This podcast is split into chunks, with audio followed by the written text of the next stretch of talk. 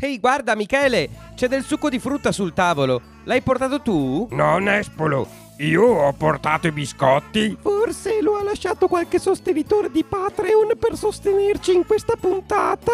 Forse è così, Renata. Grazie a tutti coloro che sostengono questo progetto sulle fiabe. E grazie a colui che ci ha lasciato questa bottiglia di. di. di succo di frutta. Succo di frutta? Eh, eh, c'è scritto così eh, sull'etichetta. Beh, apriamolo. Cosa stiamo aspettando?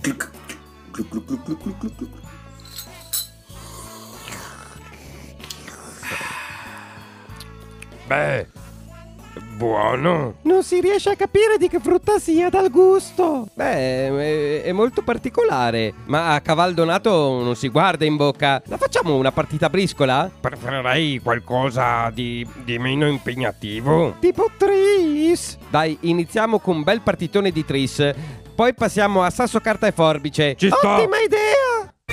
Ah, ah, ah, ah, ah, ah, ah. Sì, si sono dimenticati di fiaba di questa puntata. Ah, ah, ah. Sono proprio terribile, Zetromax. Ah, ah, ah, ah. Che pensate abbia portato quella bottiglia di succo di frutta? Ah, ah, che... Ah, ah, ah, sono proprio terribile. Ah, ah. Infatti, nella bottiglia non ho messo succo di frutta, ma succo di rinconiglio. Ah, ah, ah, ah. Resteranno rinconiglieti per parecchio tempo. Ah, ah, e voi, cari ascoltatori, non ascolterete mai fiaba di questa puntata! Ah, ah, ah, ah! Drin. Drin. Drin. Sì, pronto? Oh no, sono tutti gli ascoltatori arrabbiati delle fiabe di buonanotte. Come hanno fatto a trovarmi? Oh no, sono qui fuori. Hanno circondato me a torre di guardia armati di zappe e porconi. Non riuscirete mai a espugnare mia torre di guardia. Braccio meccanico, attiva il sistema di sicurezza.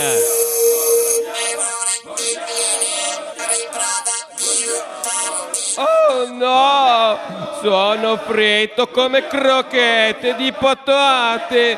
Mi arrendo! Mi arrendo! Ma risparmiatemi la vita! Farò ora partire io subito, immediatamente, la fiaba di questa puntata! Evviva! Le tre foglie della serpe tratto dalla raccolta Le fiabe del focolare dei fratelli Grimm.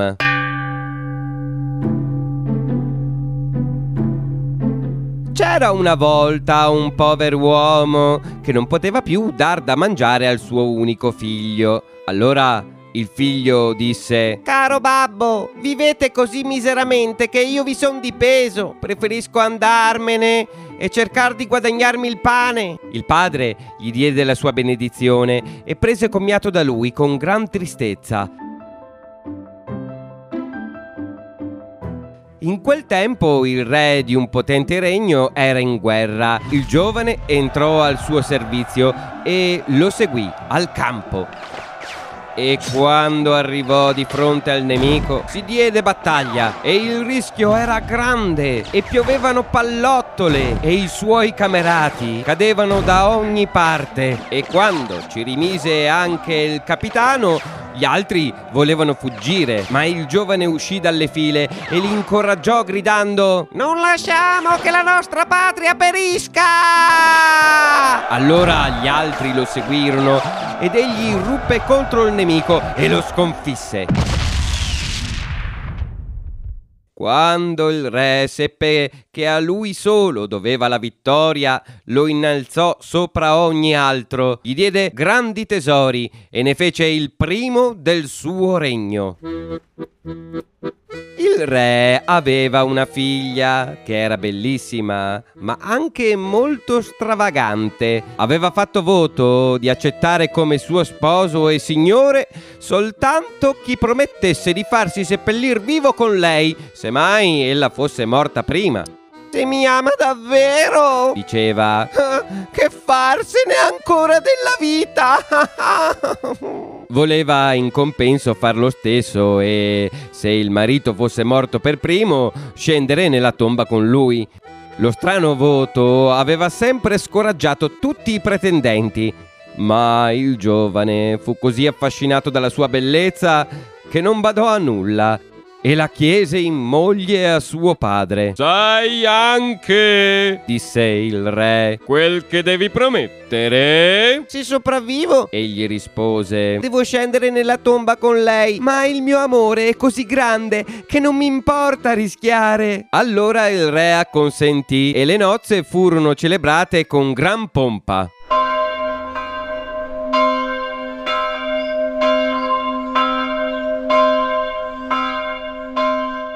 Vissero per un po' felici e contenti, ma avvenne che la giovane regina si ammalò gravemente e nessun medico poté guarirla. E di fronte alla morta, il giovane re si ricordò di quel che aveva dovuto promettere e inorridì all'idea di dover scendere vivo nella tomba. Ma non c'era via di scampo. Il re aveva disposto che si sorvegliassero tutte le porte e non era possibile sfuggire al destino. E il giorno che il cadavere fu deposto nella cripta reale, anch'egli fu condotto giù e poi chiusero e sprangarono la porta.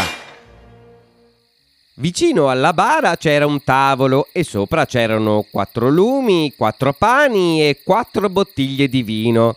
Terminata questa provvista, egli sarebbe morto di fame. Ora se ne stava là in grande affanno e tristezza e ogni giorno mangiava soltanto un pezzetto di pane, beveva soltanto un sorso di vino, eppure vedeva la morte avvicinarsi sempre più.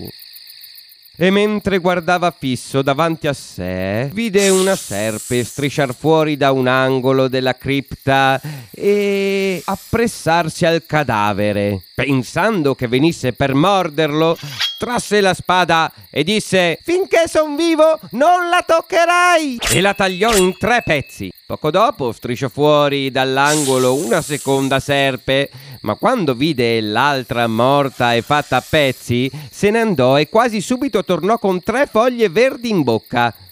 Poi prese i tre pezzi della serpe, li riaccostò e su ogni ferita mise una foglia.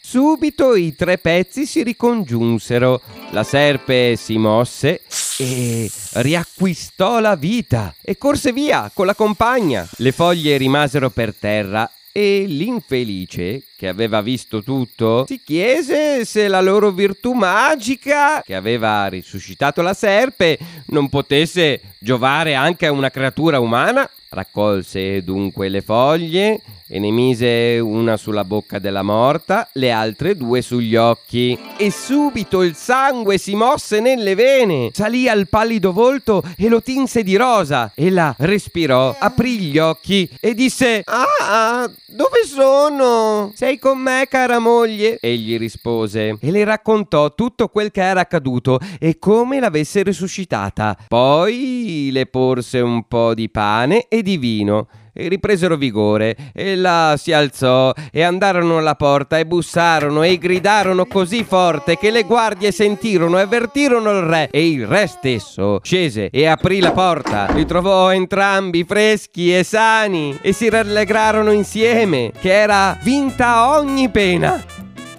Ma il giovane re prese le tre foglie e le diede a un servo dicendo Serbale con cura e portale sempre con te. Chissà in quali angustie potranno ancora aiutarci. Ma dopo la resurrezione la donna era mutata Era come se le fosse svanito nel cuore tutto l'affetto per il marito. Dopo un certo tempo egli volle recarsi oltremare dal suo vecchio padre e quando si imbarcarono ella dimenticò il grande amore e la fedeltà che egli le aveva dimostrato e con cui l'aveva salvata dalla morte e concepì una passione perversa per il pilota e una volta che il giovane re giaceva addormentato chiamò il pilota, prese il dormiente per la testa e quegli dovette prenderlo per i piedi e così lo buttarono in mare. Compiuto il delitto, ella disse Torniamo a casa adesso. Diremo che è morto in viaggio. Io ti esalterò e ti magnificherò tanto con mio padre che egli ci farà sposare e ti nominerà erede alla sua corona. Ma il servo fedele che aveva visto tutto staccò inavvertito una barchetta dalla nave, vi entrò e andò in cerca del suo padrone, lasciando che i traditori proseguissero il viaggio. Ripescò il morto e mettendogli sugli occhi e sulla bocca le tre foglie che aveva con sé, lo restituì felicemente alla vita. Remarono entrambi giorno e notte con tutte le loro forze e la barchetta volava così veloce che arrivarono prima degli altri dal vecchio re Egli si stupì vedendoli giunger soli e domandò che cosa fosse accaduto. Quando il re apprese la crudeltà della figlia, disse Non posso credere che abbia agito così male, ma la verità verrà presto alla luce. E li fece entrare in una stanza segreta, dove rimasero nascosti a tutti. Poco dopo giunse la nave e la scellerata si presentò al padre con aria afflitta. Egli disse: Perché torni da sola? Dov'è tuo marito? Ah, caro babbo, rispose ella. Torno in gran lutto mio marito si è ammalato improvvisamente durante il viaggio ed è morto. Se il buon pilota non mi avesse aiutata, mi sarebbe andata male. Mm-mm. Egli ha assistito alla sua morte e può raccontarvi tutto? Eh? Voglio risuscitare il morto, disse il re. Aprì la stanza e fece uscire i due. Vedendo il marito, la donna fu come colpita dal fulmine, cadde in ginocchio e implorò grazia. Il re disse Nessuna grazia! Egli era pronto a morire con te e ti ha ridato la vita, ma tu l'hai ucciso nel sonno e devi avere la pena che meriti. La misero col suo complice in una nave che faceva acqua e li spinsero in mare, dove ben presto colarono a picco.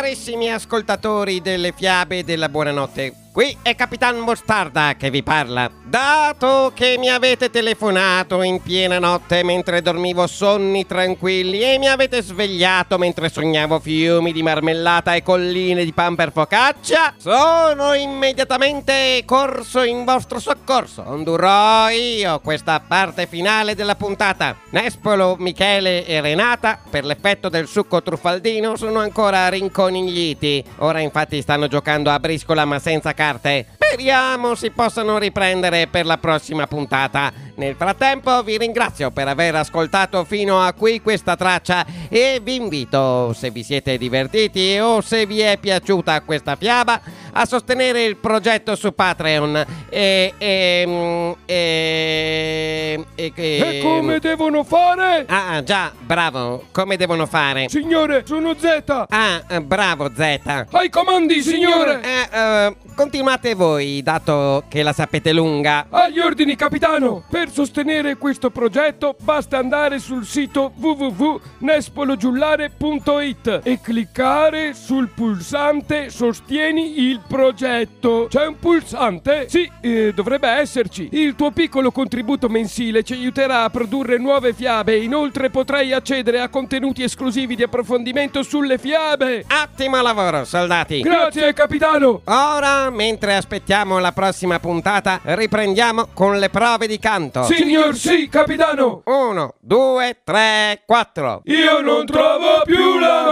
marmellata. Pensa che l'avevo messa qua un attimo fa.